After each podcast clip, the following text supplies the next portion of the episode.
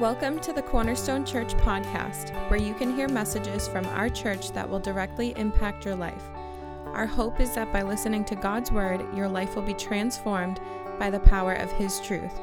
To learn more about our church, visit cornerstonebv.org.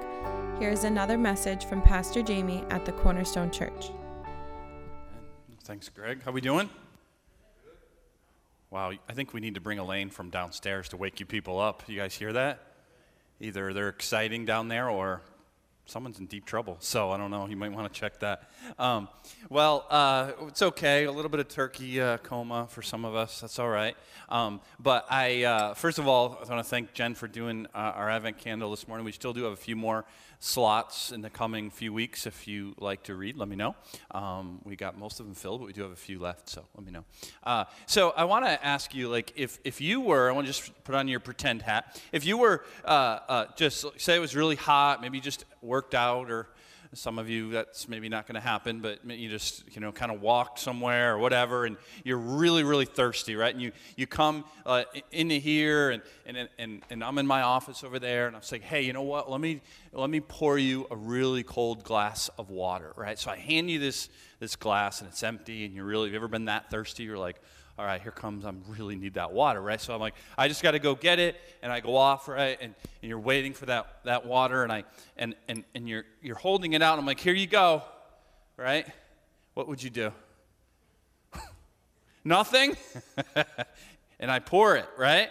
And your glass fills up, and you're like, that looks like a warped, rotten glass of V8 juice or something, right? That does not look like water. I'm not drinking that, Jamie. Why are you trying to kill me? And the idea, right, is that, um, you know, we can say lots of things in our life, but the evidence comes out in what pours out in our life. For instance, if, you know, I say I love my wife, and um, that's a good thing to say and hopefully mean.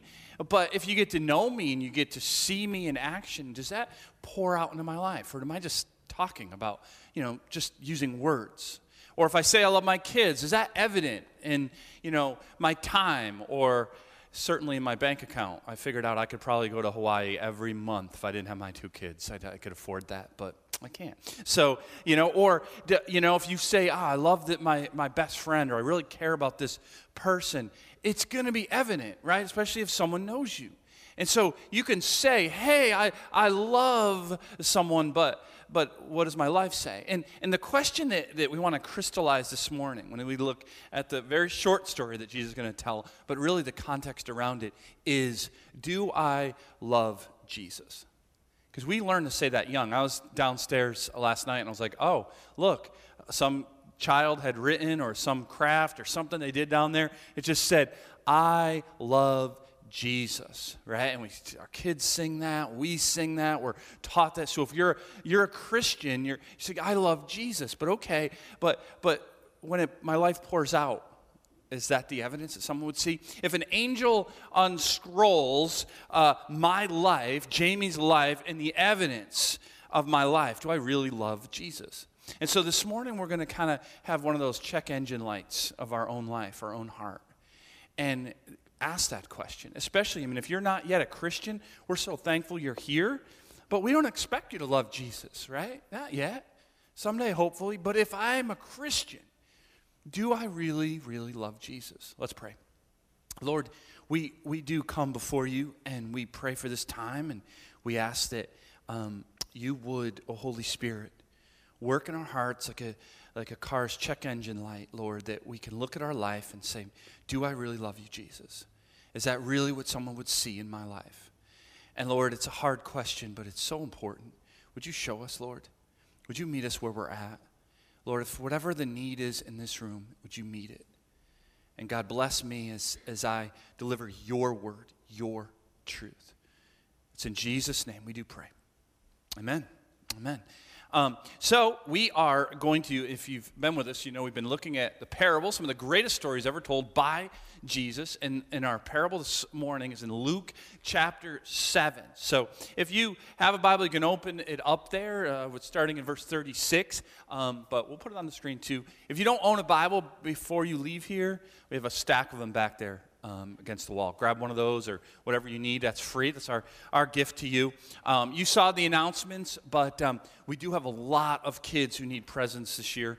Um, and so, if you are in the position to get one, two, or more, um, we have a lot of tags, both online and uh, our Haven Kids and our in person tags. You probably saw those on the way in, but on the way out, if you can, uh, we just want to make sure all of those get, get taken. Um, also, the Advent, what a great opportunity to, to do uh, something this year, you know, with your kids or as a couple or even as a single person, um, really focus in on what Advent means. So, have some options out there for you. Uh, before you leave, so grab those or uh, uh check those out before before you go. So Luke 7 um, is about, it's really got, there's a, a crowd of people, um, as usual, around Jesus, but it's really three main characters. There's Jesus himself, right? There's going to be a Pharisee. We saw Pharisees last week, right? Uh, religious leaders, religious elite, right? They were born out of a very important cause protect the law of Moses. But, um, you know, they became very legalistic by Jesus' day, and, and they were sort of the ones in, in charge of the spiritual life of the Jewish people. Uh, so that's one. His name is Simon. And then the other one is this very described sinful woman, okay? And, and so uh, she's going to anoint Jesus' feet, and if you're familiar with the story. Um, and, and there's actually, all the Gospels have an anointing, right? The other three are most likely a different event that happened towards the end of Jesus' life in Bethany. But this one is earlier on, okay? And it's found in Luke 7. And it's in a, you know, the, the, the gospel writer Luke, he wrote this to Theophilus, and Theophilus was a Gentile. And so, if you notice, while all the Gospels show this, Luke really focuses, one of his major themes is that Jesus came for the outcast, right? The, the one on the outside, the women who were outcasts in that society, right? The, the, the poor, the sick, the broken, the tax collector, the sinner. That's who he came for. Specifically, though, he also came for the Gentile, though those who the Jews up until this point considered outside of God's family, right? And Jesus says, no, no, no, through you we will bless all the nations of the earth. And so Luke really, really loved to bring out that theme. And probably nowhere more poignant does that happen but in Luke chapter 7 in the midst of this story is the context of which the story is going to be. Um, and so, in really, chapter 7 is all about that the outcast. He heals a centurion's son. He, he, uh, uh, uh it, it just kind of ramps up. You get to verse 36. And so, Luke tells us this one of the Pharisees asked Jesus to eat with him. And he went into the Pharisee's house and he reclined at table. That's weird. How many of you ate Thanksgiving, right? Gorged yourself to the point. It's okay, we're not doing gluttony today, so calm down, right? So you just the next step was the living room couch, and you just laid there, and that's pretty much it. Anyone, guys, especially, right? Hopefully you helped with the dishes first, right? So this really is cool. Their culture, they skipped the middleman. They reclined at table. How cool is that, right? Imagine that. So, so this is what, and maybe you've seen a, a, a scene from the, the, the, Last Supper, right? Where formal uh, Jewish meals, they'd have a low table with all this food, and they would actually have cushions, unlike me, ow, right? And they would lean on a, a left elbow and they would eat, right? And their feet would stick out okay? And so Jesus would have been amongst the other guests doing this and eating and lounging, right? And your feet would have been very accessible, right? That's why that's important. When you're going to see Jesus get his feet anointed, his feet are out. They're not like under the table like it might be for us. So, so also, um, probably the Pharisee, this is probably a Sabbath meal um, on Saturday. The Jews' Sabbath is Saturday, where if you were a prominent teacher or rabbi, which is what they thought of Jesus in that day, they would, he would kind of feel obligated to invite Jesus to this formal Sabbath meal. It might not be Sabbath, it might have been a different day, but it's our best guess.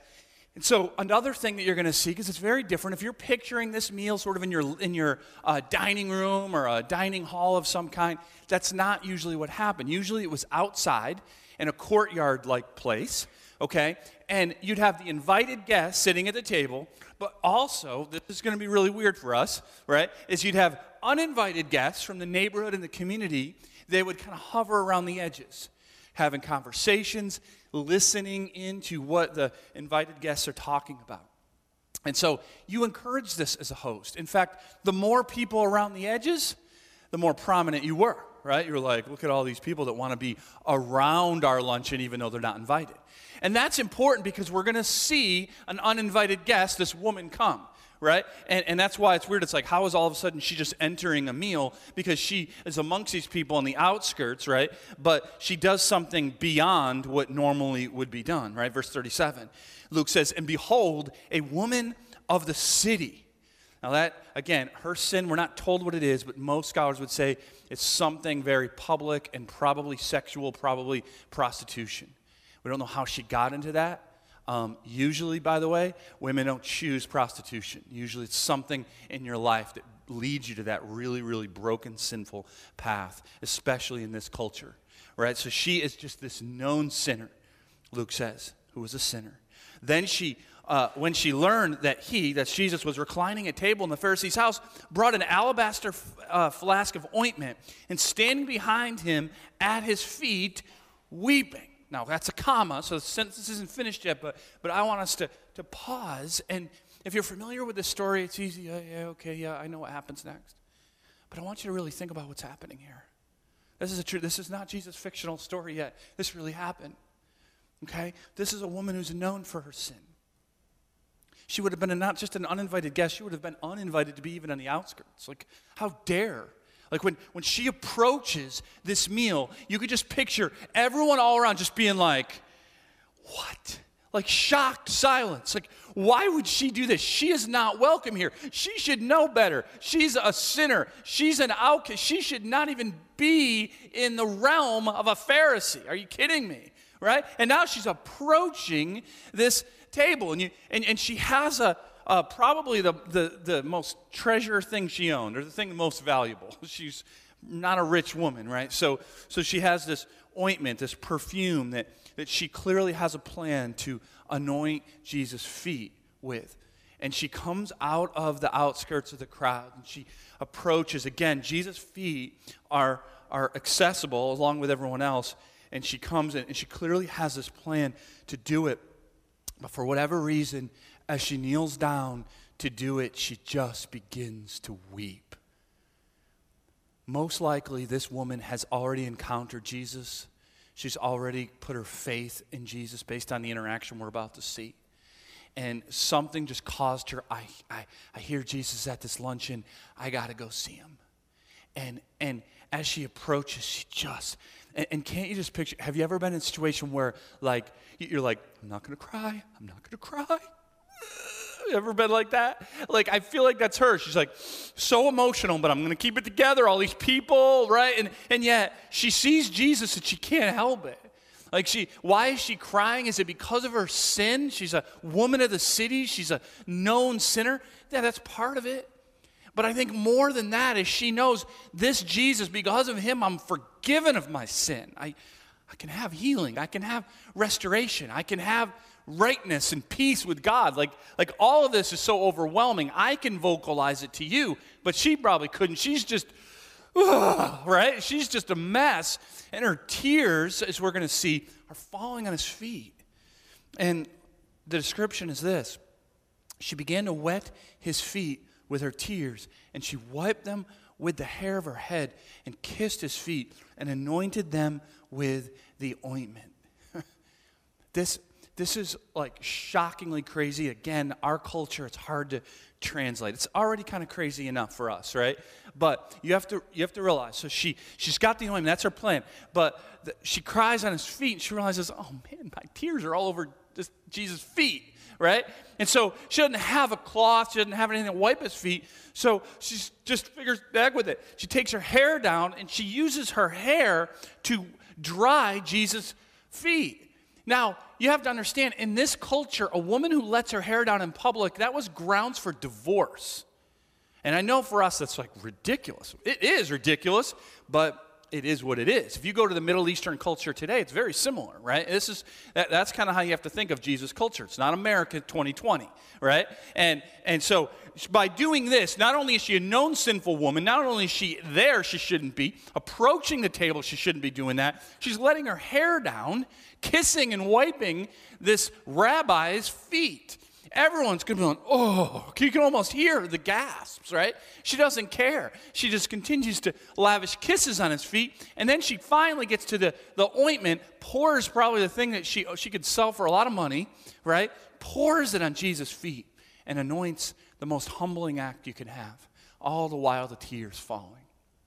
This is, you can, there's no conversations happening. Everyone's like, awkward, right? Like, what is gonna, what's Jesus gonna do? What's Simon the Pharisee gonna do? Like, what, what's happening here, right? So, um, we see the reaction next, and it, and it says, Now, when the Pharisee who had invited him saw this, he said to himself, which is really important, um, that he's thinking to himself here, okay? Have you ever talked to yourself in your mind? Of course. You have a running dialogue all day.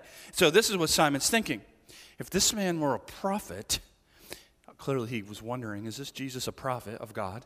He would have known who and what sort of woman this is who is touching him, for she is a sinner. Right? That's what he's thinking. He can't be a prophet for one of two reasons. Either A, she, she doesn't know what everyone else knows, and a prophet would probably know that she's a sinner, or B, he does know and he doesn't care that she's touching his feet. That's filthy. She should, he should not allow that as a prophet of God, so therefore he is disqualified. No way is he a prophet. He's thinking all of this, and here's the funny thing it says, And Jesus answering him, answering, said to him, Now keep in mind, if you're thinking to yourself, this person can't be a prophet, and he answers your thoughts, what are you going to think then? Right? Can't be a prophet. There's no way he's a prophet. And Jesus answers him. Not a vocal. He wasn't vocally speaking, he was thinking. So Jesus clearly reads his mind and answers him and says, said to him, Simon, I have something to say to you. And he answered, Well, say it, teacher. And so here's our story. It's a very short story. And Jesus says, A certain moneylender had two debtors. One owed 500 denarii and the other 50. When they could not pay, he canceled the debt of both. Now, which of them will love him more? So there's a couple words in this story that are, that are, that are going to immediately stand out to Simon because he's a Pharisee, he's a spiritual leader, and the first is debt. They often talked about your sin to God as a debt that needs to be paid, right? They would bring sacrifices. So, so when, even though he's talking a story, Simon would have sort of made the connection that Jesus is talking about something different here. And, and the second is love. Even if someone forgives a debt, to love them is very strong. So clearly, Jesus is talking about something very, very deeper and bigger, and that is this woman and Simon. Who would you love more? And so in the story, there's a, um, a money lender, and he, he gives out, uh, he, he has a debt, one person over here that owes probably about a year and a half salary. So, say of average salary, say you were you know, made 80,000 a year, you'd owe 120,000. Just says, gone. It's over. You don't have to pay it back. Debt canceled. And the other person is about two months, let's say under 20,000. Both are nice, right? I mean, that's nice to get those debts canceled, but which one is more enthralled with that? Obvious answer, right? And, and that's what Jesus leads him to. Okay, who would love the money lender more? Simon doesn't want to answer because he knows he's being painted into a corner here, but what option does he really have? So he answers this The one, I suppose, right? I suppose. You know, I really am not left. I, I would love to answer the, the one that Jesus doesn't want me to answer, but I really can't because that would be ridiculous. So he says, For whom he canceled the larger debt. And he said to him, Jesus did, You've judged rightly. Duh. Jesus didn't really say duh. Don't look in your translation for that, all right? But he's like, Yeah, right? Of course. Like, that's why I told this story. For you to understand the one who has been forgiven of the most and understands that, right, loves the most. And that's his whole point as he brings that story home. I want you to see what Simon does next. I mean, Jesus does next. He's telling the story to Simon. All the guests are there. The people are in the outskirts. The woman is still behind Jesus at his feet. And, and he looks at the woman right? And he says, turning towards the woman, he said to Simon, Do you see this woman? What a question. What a question. Of course he sees her. Everyone's looking at her. But that's not, I mean, Jesus doesn't mean physically see this woman. Simon, do you see this woman? Do you see this woman the way I see this woman? Do you see this woman the way the Father sees this woman? And I wonder how many times we interact with people that Jesus might say, Jamie, do you really see him or her? Or do you see their addiction? Do you see their homelessness? Do you see their poverty? Do you see their sin? Do you see their mess? What do you see? Do you actually see people the way I do, made in the image of God, loved by God, wanting them to come home and be restored? Do you actually see this woman, Simon? Because I do right? He says, he says, I entered your house. Um, and, and, and he says, after saying, Do you see this woman? I entered your house. You gave me no water for my feet, but she has wet my feet with her tears and wiped them with her hair. And so, if you were a, a host of a dinner and you had a guest, that you didn't have to uh, have a servant wash their feet, but it was really nice to do so. And Simon eh, didn't go the extra mile for Jesus. This woman, he said, washes them with her very tears and her hair. Right? He said, You to, to Simon, you gave me no kiss, but from the time I came in, she has not ceased to kiss my feet. Right? Often, you didn't have to greet your guests with a kiss, but it was an offer of friendship. You remember the story of Judas when he betrays Jesus with a kiss. Jesus was really down about that. Why would you? You can do it without expressing friendship to me, Judas, right? So he's saying, You didn't you didn't greet me with a kiss. You didn't offer friendship, but, but she's the, done the most humbling thing. She's, she's kissed my feet, right? You did not anoint my head with oil, but she has anointed my feet with ointment, right? Often, if you had a, a special guest you wanted to host, you would anoint their head with oil. And, and, and she, Simon, has anointed my feet with oil. Who loves me more? Who understands me more? He says, Therefore, I tell you, her sins, which are many, are forgiven. For she loves much, but he who is forgiven little loves little. And Jesus said to her, Your sins are forgiven. And it, and it finishes this way verse 49 and 50. Then those who were at table with him began to say among themselves, Who is this who even forgives sins. And he said to the woman, Your faith has saved you. Go in peace. That's, that's really important. We cannot put the cart before the horse, right? She is not saved from her sin debt because of her love for Jesus or because of her ointment or her tears or her hair. That didn't save her. Jesus is very clear what saved her. Your what? Your faith saved her. She's already put her trust in Christ, and now, because of that sin debt being wiped out, she loves great. Right? And she shows that love. That love for Jesus is poured out in her life. Right? That, that term go in peace is a better translation would be go into peace. You see, shalom means peace, and Jews would, at a funeral, say, go in peace. But if you were still alive and you were leaving a friend and saying goodbye, you might say, go into peace. Walk in peace. This is not peace uh, here. It, it's not, you know, sitting on the beach and a nice, easy feeling, reading your book with a, you know, your drink of choice in your hand, and that's not peace. All right, that feels great, fine. That's a good momentary moment for you. But peace is a right relationship with God, a debt of sin wiped out. And this crowd of people at this dinner are shocked. Who can say they forgive sins? Think about it.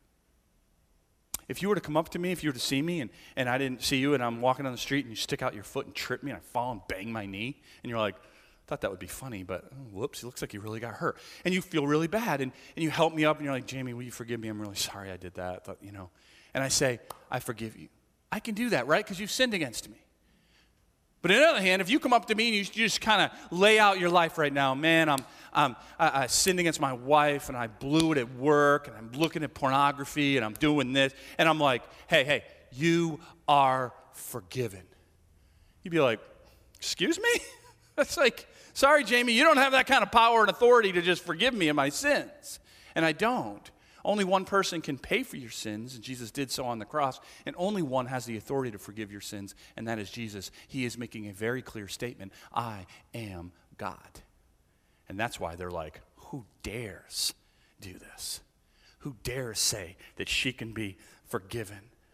Who is this that forgives sins? That's the shock question. And the answer is, of course, Jesus. That's the beautiful news.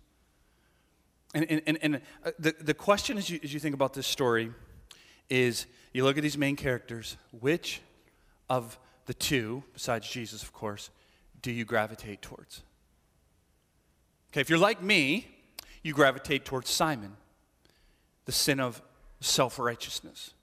And I'm not saying I'm Simon, and it's a daily battle. But look, the more you grow and the more God cleans up your life, and the more you do for God, the more you start to think, you know what? I got a little mess in my life, but it's not as bad as hers right? I can think, well, I'm a pastor, I have a seminary degree, I read my Bible every day, I pray every day, multiple times a day, I'm in church multiple times a week, I, I've led many different ministries, there's lots of things I used to do I don't do. Like, it's very easy for me to gravitate towards, I'm pretty good. I still need forgiveness. I know I blow it, I up, but I'm pretty, I'm doing all right. I'm certainly better than that person.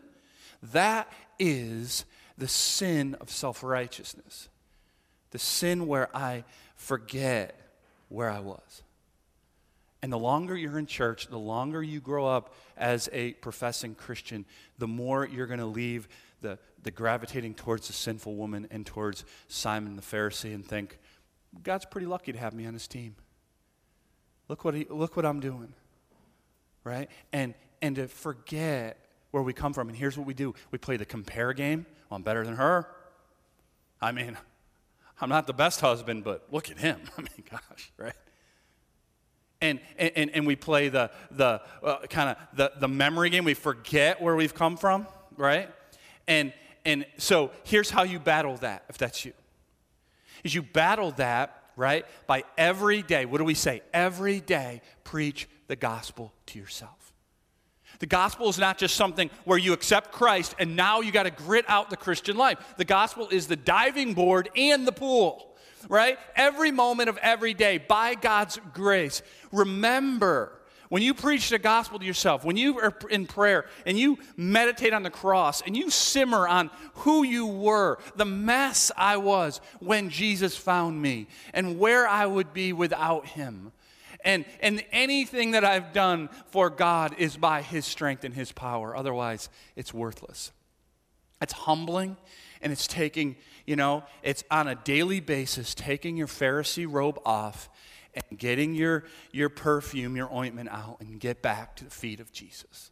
And remember who you are. It is nothing without Him. Well, maybe you gravitate towards the woman, though right? Maybe you're here and you're like, Jamie, I know I've heard you preach the gospel and, it sounds like a great thing, but it's not for me. My, you don't know the, the, the mess I have in my life. Like, I've, right? In, a way, I know you don't think it this way. If that's you, that's also a sin of pride. Imagine being the first person ever to think, my mess, my sin is too great for the cross of Jesus Christ that what I've done is so bad that the shed blood of Christ can't cover it. That, that my mess is so big that the God of the universe can't clean it up. My brokenness is so vast that, that it can't be healed. Imagine that. But there, you, that might be you. Like you might have a mess, like maybe we don't know, but other people do. You messed up that marriage. You have estranged kids, or you just lost your job because you did something terrible, or whatever it is, you just got out of prison, or, or whatever the background is. Maybe it's hidden. And, and if we knew, if it went up on the screen right now, your name and what you've done, we would all go, oh, I'm not putting my kid in the nursery when she's serving, right? Suddenly, that mess, right, is very uh, out there in the open, like this poor woman. And it's easy to think, not me. I can't be forgiven. I can't be restored.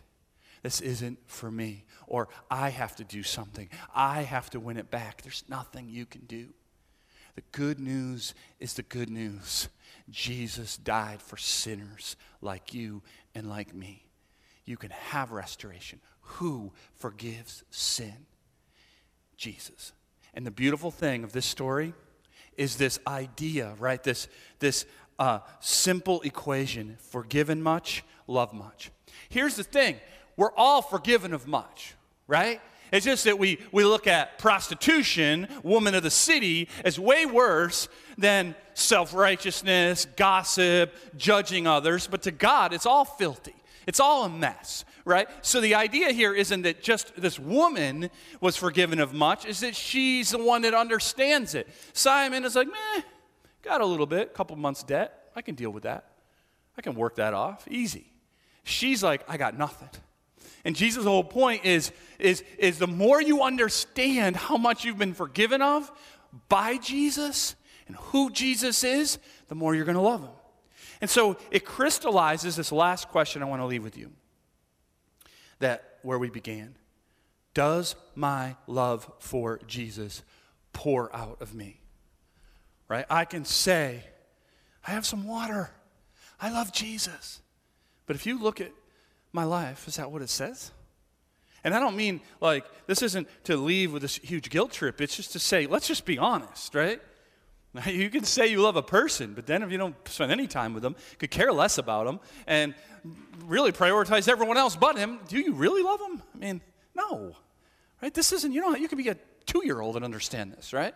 Mommy says she loves me, but she doesn't love me. It's not there. It's not evident, right? And so it's a it's a just that that spiritual check engine light. Do I really love Jesus? And if not, maybe it means I'm not a Christian, right? It's just not I'm just not saved yet. Or I've just drifted from that. I'm a Christian, but you know what? I can look back in my life and man, there's times where I definitely love Jesus, but right now it's a selfish time in my life and and I need to get back to to, to, to the gospel and, and to recognizing who I really am. And, and, and, and how to put things around my life to love Jesus better. So how does that look? Like when you when you think about it con, from, in kind of a concrete way, what does it really look like? If, if if those angels were looking at my life, what does it look like for Jamie to love Jesus? Because it's going to look some differences between me and you and, and, and someone else, right? Depending on our personalities, depending on our how we express love, right? Like some, it's going to be a little bit more, uh, uh, you know, out there in the open. But some of you are more reserved. That's how God made you, right? You can't be someone you're not. But you know, you have people in your life you have sports teams you love, or, or musical groups, or, or movies that you love, and wear the t shirts, and you're willing to tell anyone about all the, the connections to this and that and the Marvel universe. And it's like, clearly you love the Marvel universe, right? You know yourself. So, do you love Jesus if you're a Christian, right? And this story tells us a few things, right? The woman shows in her way what that looks like. The first is you don't care what other people think about. Think about if you. I used to have the. Uh, she's still my aunt, but I don't see her as much anymore. I love her, but man, we. Any. My mom would get so frustrated. She'd be like, every time we go over to their house, she gets out the movies of the wedding or the kid, like every time, right? Or the photos. And it was like you'd have to sit there and look, and my mom's like, I don't care, right? But my aunt didn't care. This is who I love. And I'm putting it in your face because I love them. My kids, the wedding of my daughter, the right, the, my grandkids, like I love them. And I don't care who knows. I don't care what you think of me. It's just the love goes beyond it, right? And so however that might look in your life, that's this woman, right? All these people, you can't be here. You can't approach his feet. You can't let your hair down. She's like, not even thinking about them. All she sees is Jesus. Would that characterize me? Would that characterize you? To go with that, if I love Jesus, I worship Jesus. Right? I express. That happens, yes, in song, but it happens in prayer. It happens in uh, my life where I put my devotion towards Jesus. And, and if you look at your life right now, and I'm, I'm, a Christian, but man, there is literally no time, unless you're saying the, the two and a half songs that you saw in church was the only time you worship Jesus this week. Do you love him? Do you really know what he's done for you? That's the question. And it's an important one. If, if, if I've had no prayer time, if all my prayer time is, Dear Lord, bless this meal, is that loving Jesus? Is if it's only just requesting and there's no praise time, there's no how awesome you are, how much you've done for me, thankfulness, right, to Jesus. To, to focus on how he's healed me, how he's walked with me. Do I love Jesus? And, and, and, and this woman is, is to go with that. There's this affection for Jesus. Is there any time in your life, if you're a Christian, where, man, you are singing a worship song in church or maybe listening to it in the car and you just, you're like, you're singing, you know, Amazing Grace or something and you're just like, you can't sing anymore because the tears are coming and you're too embarrassed, right? Like, I, I don't cry a lot in public, but I do a lot privately. There's this one um, I do this thing. John Eldredge has this um, app, and it's called the One Minute Pause, and it actually goes up to 10 minutes. And I've been doing it because one of my issues is I'll have my prayer time, then I'll go the whole day and get so busy that I just don't have time of stopping and thinking about Jesus. This does a great job. It sends me a notification. I stop usually, and and there's this one point where he's leading and talking about a place in your life you need healing from Jesus, and he, and he has you picture Jesus being there, that broken place, that, that scary place, and just picture it. And there's this one line where, where he just says, says, If the tears are going to come, let them come. And it gets me every time. I'm like, mm, you know? And, and I don't necessarily bawl like a baby, but the emotion, because I think of Jesus in that place that I'm most needing of healing. Does that ever happen to you when you pray, when you sing? When you're reading a Bible verse and you're going, all of a sudden it just hits you this great amount of love. If not, do I really love Jesus? If there's never any that time where I'm overwhelmed by who he is and what he's done, right?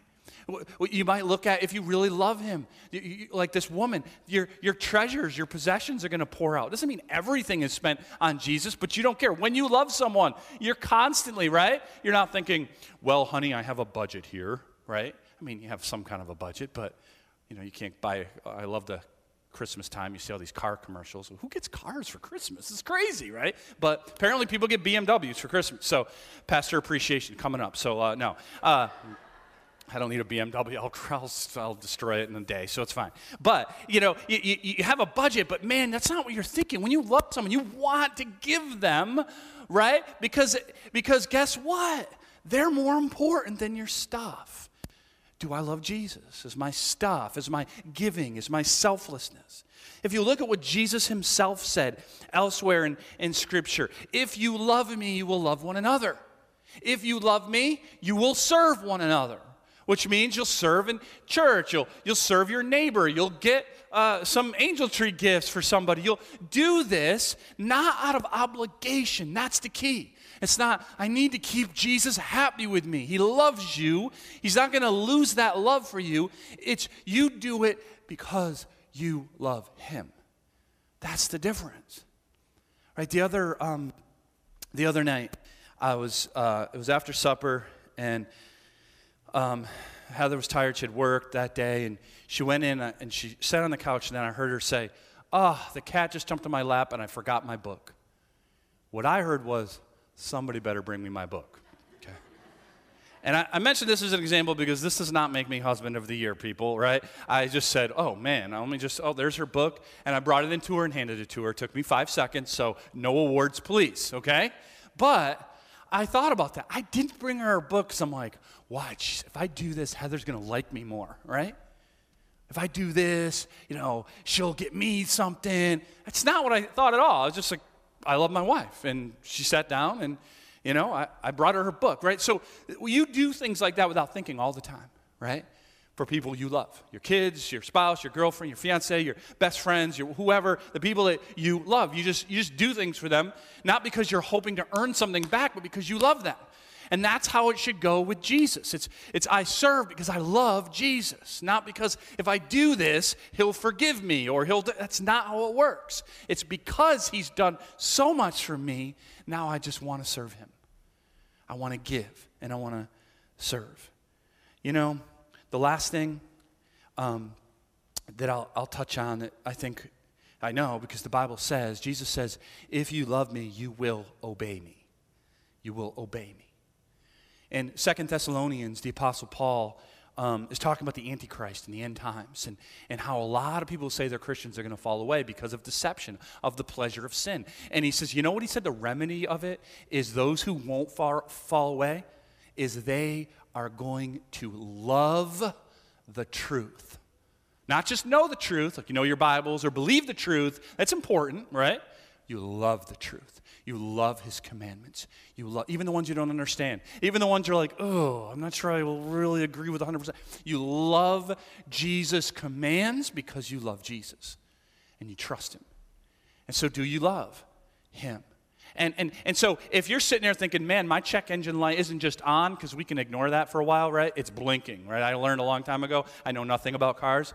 When your check engine light is blinking, pull over, right? And so maybe it's even blinking. What do I do? First, am I saved? Have I trusted in Christ? Second, if I have, and if I know I'm a Christian, I've had times in my life where I've loved Jesus, then get around His commandments, His word, right? Do something. Read the scriptures. Be around other people who love Jesus. It might look differently than you, right? Like, like it's not gonna. I mean, a lot of you know uh, Miss Vicky, right? Vicky will go over across the way to the coffee house, and they know. She walks in and she just basically says, "I love Jesus. Who's with me?"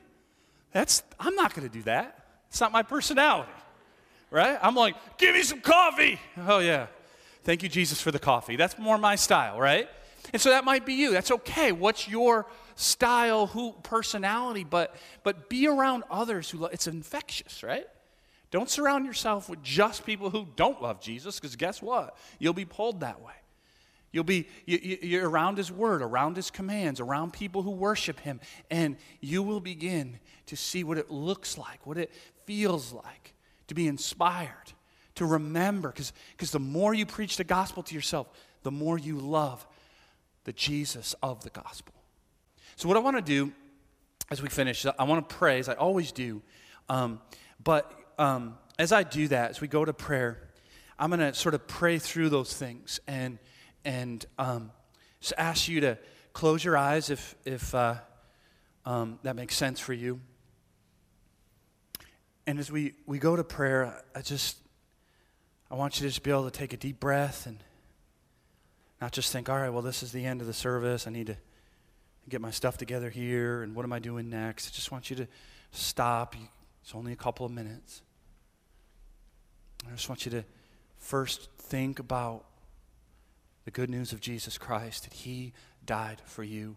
Your overwhelming mess of sin, whether it's self righteousness or whether it's prostitution or pornography or lust or an affair or lying or cheating or stealing or gossip, whatever that mess is, He died. It is paid in full. Think about that. Think about Jesus who came in the flesh to die for you. Don't think about him dying in general. Think about him dying for you. Simmer on that and then think about do I believe that? And if not, you can. You can cry out to Jesus right now. All who cry out in the name of the Lord will be saved. Jesus said to that woman, just as he'll say to you, Your faith has saved you. If that's you, and you're thinking right now, are you, if you look at your life, if the angels are looking at your life, would you, would you say that you love Jesus? Is that evident? Is that poured out? Do you love his commands? Do you love his him in worship and affection? Are you afraid to admit that you love Jesus? Is, Let's pray. Lord, I pray that if anyone who needs to be saved today would just recognize that no matter what the mess is, Lord, that the answer to their sin is to love you, Jesus, more than their sin. Thank you. Holy Spirit, work in our lives, in our hearts, and our minds, even right now. Lord, it's to, to know what you've done for us produce in us a desire to love you more, love you more. Lord, that we would want on our tombstone, Jamie loved Jesus. That's it. I don't need dates, I don't need anything else. Just Jamie loved Jesus. Let that be our life, Lord. That's what we want our life to be. And we, we confess right now that often we get entangled with the world and our own desires Lord, I pray that today we can lay it at your feet, that we can get back with the ointment at your feet. We can cry tears if we need to cry tears, and we can know your love, and it can produce a love for you that's evident in our lives, Lord. God, that we would leave here as a statement that says, I love Jesus, and I'm going to pour that out in my life, whatever it takes. Help us, strengthen us, give us the heart for it. Put people around us, Lord, that love Jesus. Put more and more people around us. Thank you for the cross. In Jesus' name we pray. Amen. Let's stand and sing. Thank you for listening to the Cornerstone Church podcast. To listen to more messages or check out our church, please visit cornerstonebv.org. If you are looking for a church home in the Blackstone Valley, please join us on a Sunday morning at either 9 or 11. We are a gospel centered church where our lives are transformed by the power of God's Word.